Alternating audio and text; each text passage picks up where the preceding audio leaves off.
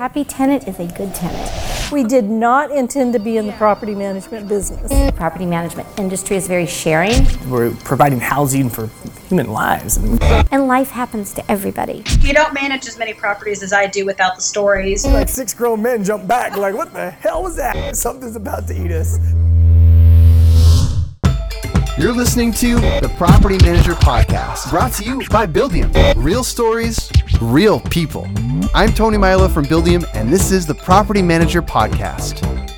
Welcome to season two of the Property Manager Podcast. My name is Tony Milo, and I am joined by Rachel Graham and Fred Tracy. As always. Yes, that's right.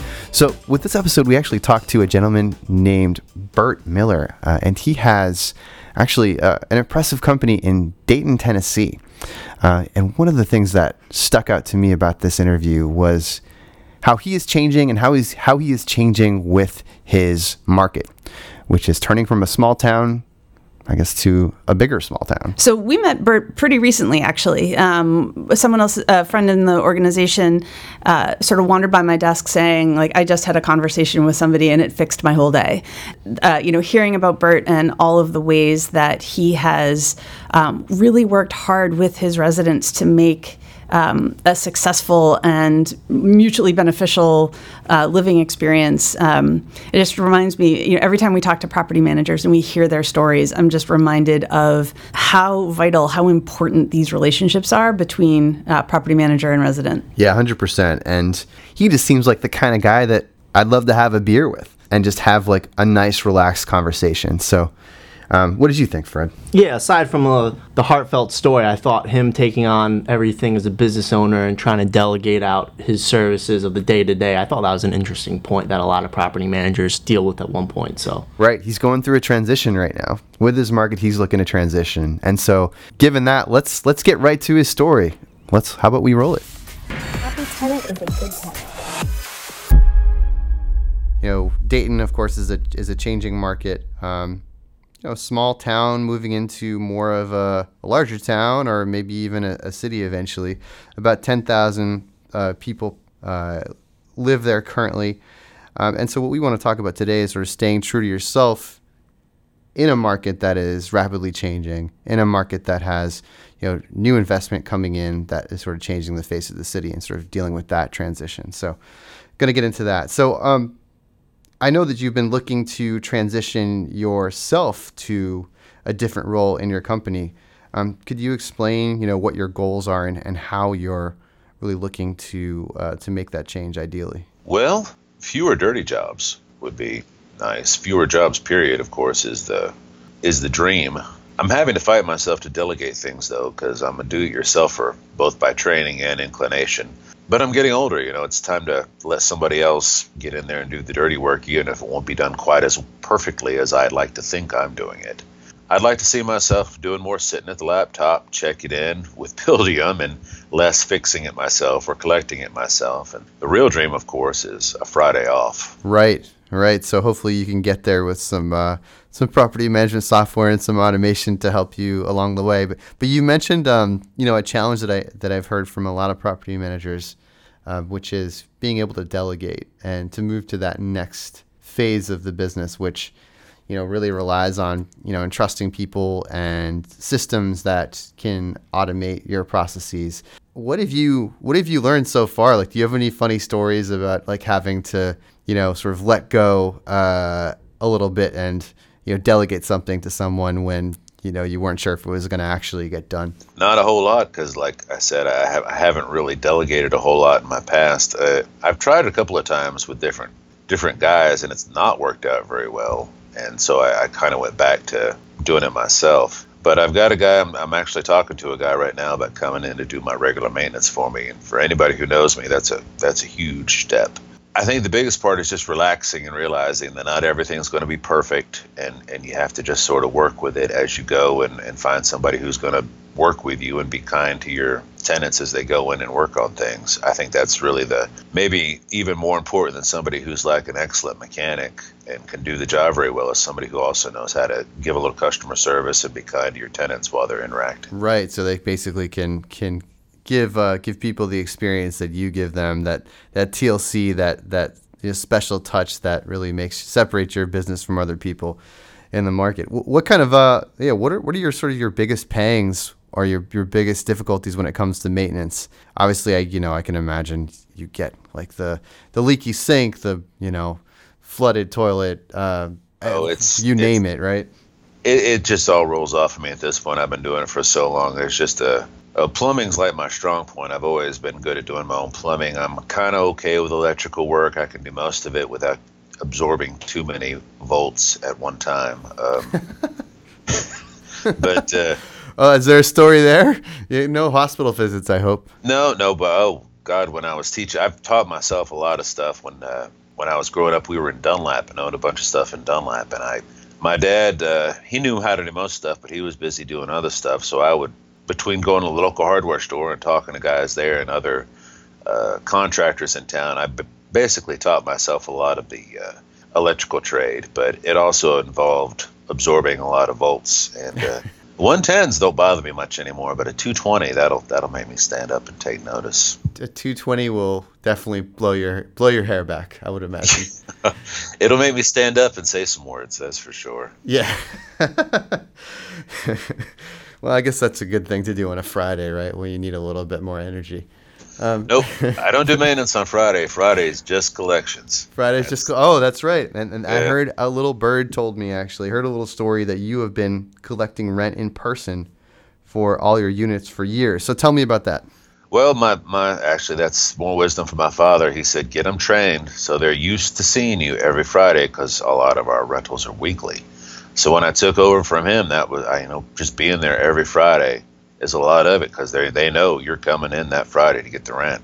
So uh, the last time I missed a Friday was the day my son was being born. Wow. Uh, he was uh, rude was enough to be, to be born on a Friday, so I had to miss rent. But, the nerve. I know, but that's the last time I missed a Friday, and he turned 16 four Fridays ago. That's quite the track record. So only once you missed a Friday. Well, that no, well before then my dad was still alive, and he would cover Fridays every so often. But for the last 16 years, he's been passed away, and I've been been doing it. Oh, I'm sorry to hear that.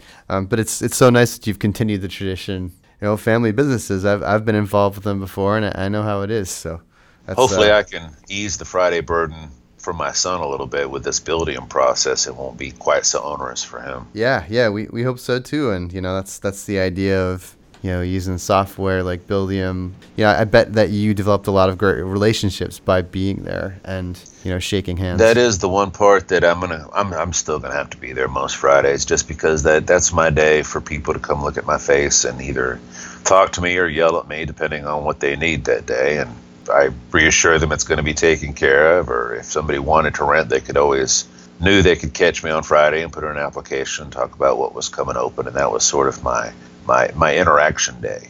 You probably get phone calls all the time, regardless, right? And that's just one of Oh the, yeah, the, the absolutely. one of the things of being a property manager. You're to a certain extent you're always on call, right? Very much somebody's got to be on call 24 7 for those maintenance emergencies, but you've got to be available to people who are out there looking for an apartment or you know any sort of problem that comes up you have they have to be able to contact you so you can deal with whatever it is and that's being a property manager is being on call but hopefully with buildium i can give them access to me 24 hours a day without having to give them access to me 24 hours a day and that that that's something i'm looking forward to Yeah, and we've heard that a lot from from different property managers. Um, especially recently, it's been coming up a lot, and you know, around the idea of yes, people expect like very quick service. Like if there's a problem with you know their kitchen sink or what have you, um, like they want a response relatively quickly, and so building out those processes to be automated, think has really taken a lot of the stress off of um, the property managers that we work with.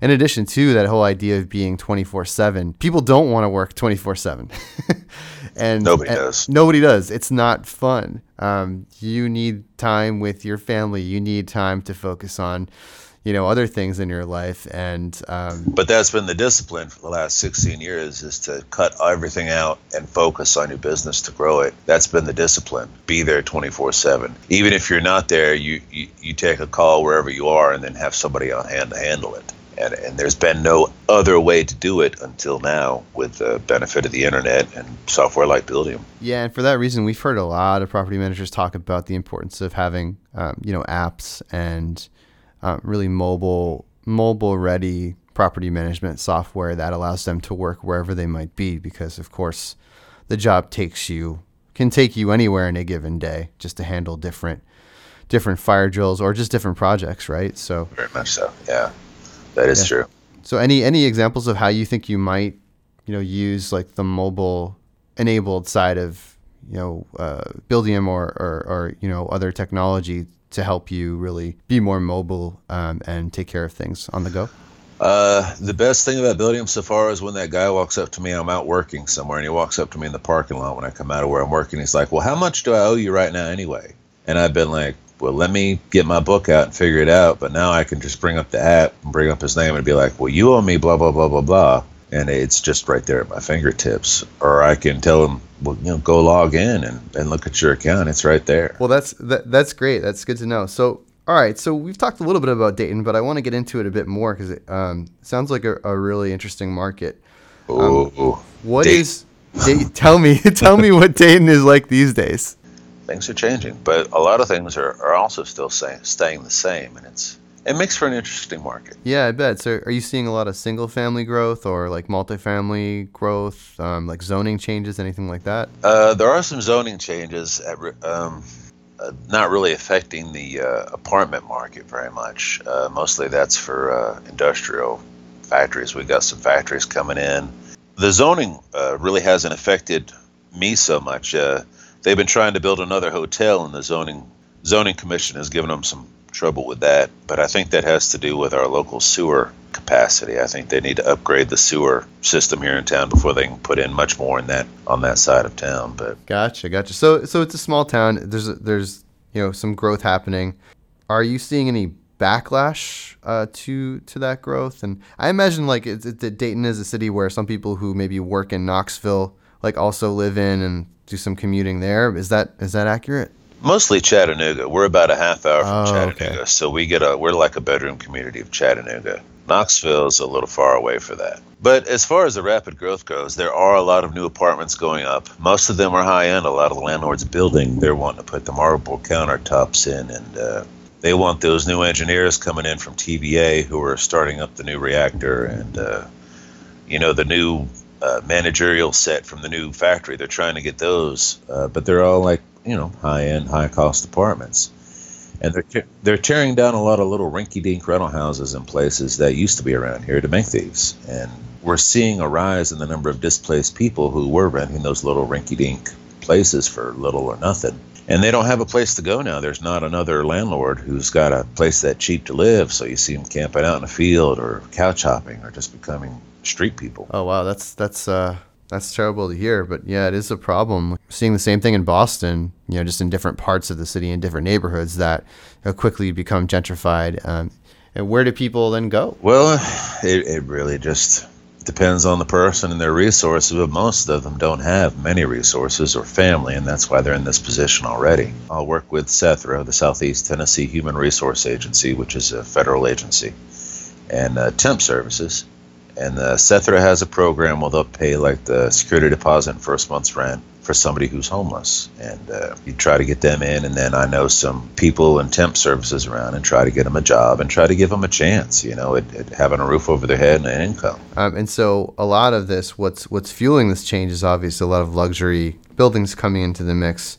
Where is this money coming from? A lot of remote, I w- I would imagine a lot of re- remote investment is also starting to happen in Dayton. Well, Dayton has really come up in uh, uh, tourism. Our Economic and Tourism Council has been really working uh, with sport fishing, and Dayton, Tennessee is now the bass fishing mecca of the southeast region. We have bass fishing tournaments here most weekends, and there, the, there's a couple of new hotels going up just to handle that influx of people. But uh, I get a lot of people who have gotten jobs doing housekeeping at the hotels or, or you know working at the local restaurant that opened to handle these people. That's there, I don't think there's a there's everybody wants to get the big fish, the big money people, and nobody's building rentals for the guy who's cooking for the big money person or doing the housekeeping for the you know the the necessary people who who who are there, you're not making any housing arrangements for those people and at their financial level, and I think they're just sort of being overlooked. Yeah, well, you know, you've got them in mind, so that's good.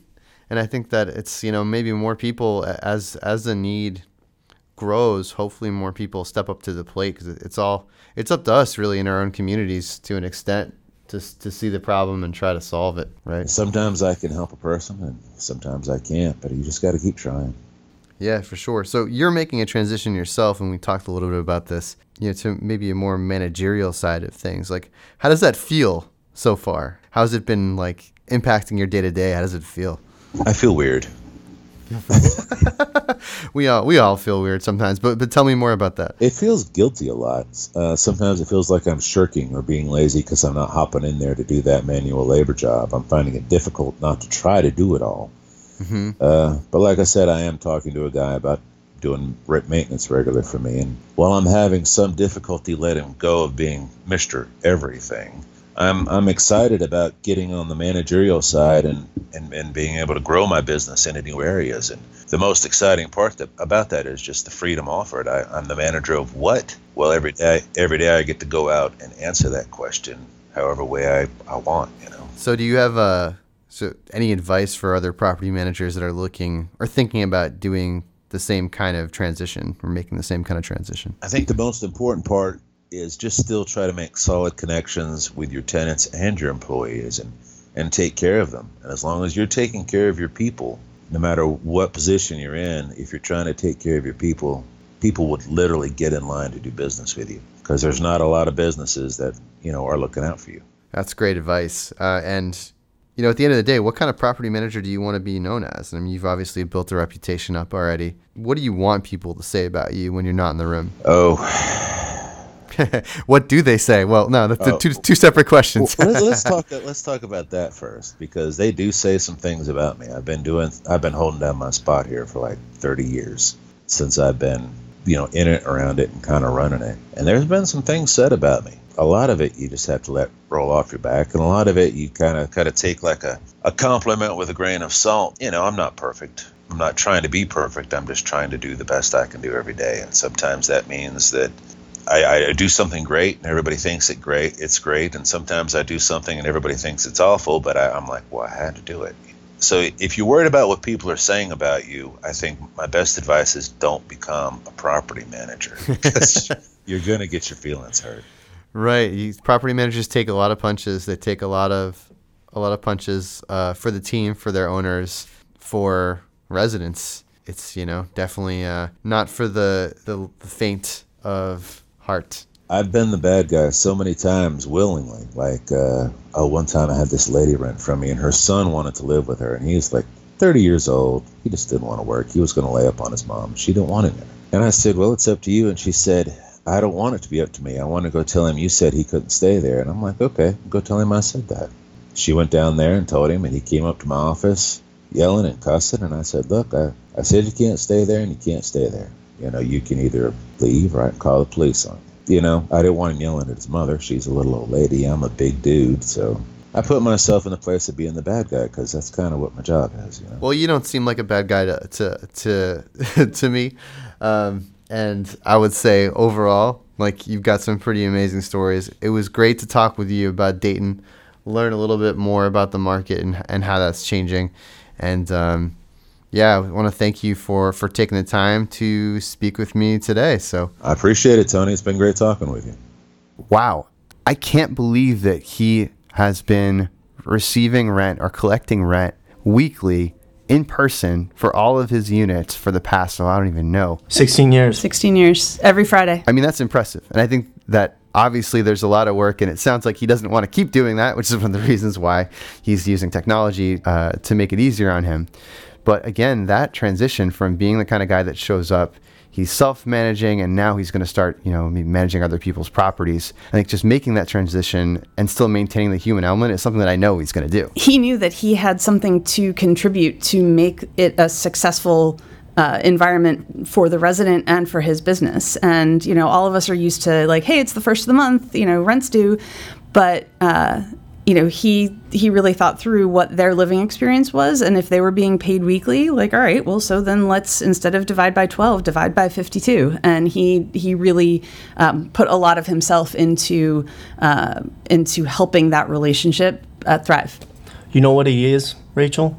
what is he fred I mean this in the nicest possible way. He is a control freak. He is hashtag is. control freak I mean, he, he takes some jolts to the to the hair doing electricity himself. I mean, shout out to you, Bert. Yeah, that's uh, right.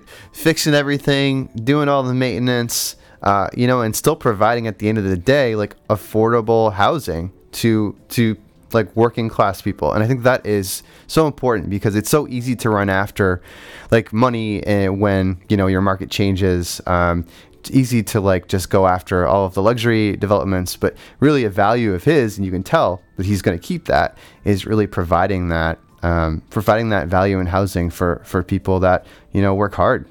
So kudos. And for our listeners who haven't experienced the control freak uh, inside joke that Fred and I were talking about a minute ago, uh, one of the things that we're known for um, when Buildium's sort of out in the world and we're at conferences and trade shows is we have these T-shirts that we give out that say "Control Freak" on the front. The highest compliment we can give somebody is that badge of Control Freak. If you ever buy a booth, just come get it. It's a really comfy shirt. Yeah, it's a comfy shirt. So are you a control freak? And if you're not a control freak, what are you? What's your property management style? Uh, we'd love to know. So definitely make some comments like around this podcast podcast episode because it also gives us ideas, and we'd love to hear how you look at the business and and your role in it. Um, so with that said, I think that pretty much wraps it up for us here today. As always, uh, feel free to give us a five star rating. Uh, please let us know of any ideas or comments or feedback you have because we always love to hear from you. And with that, we'll talk to you next time.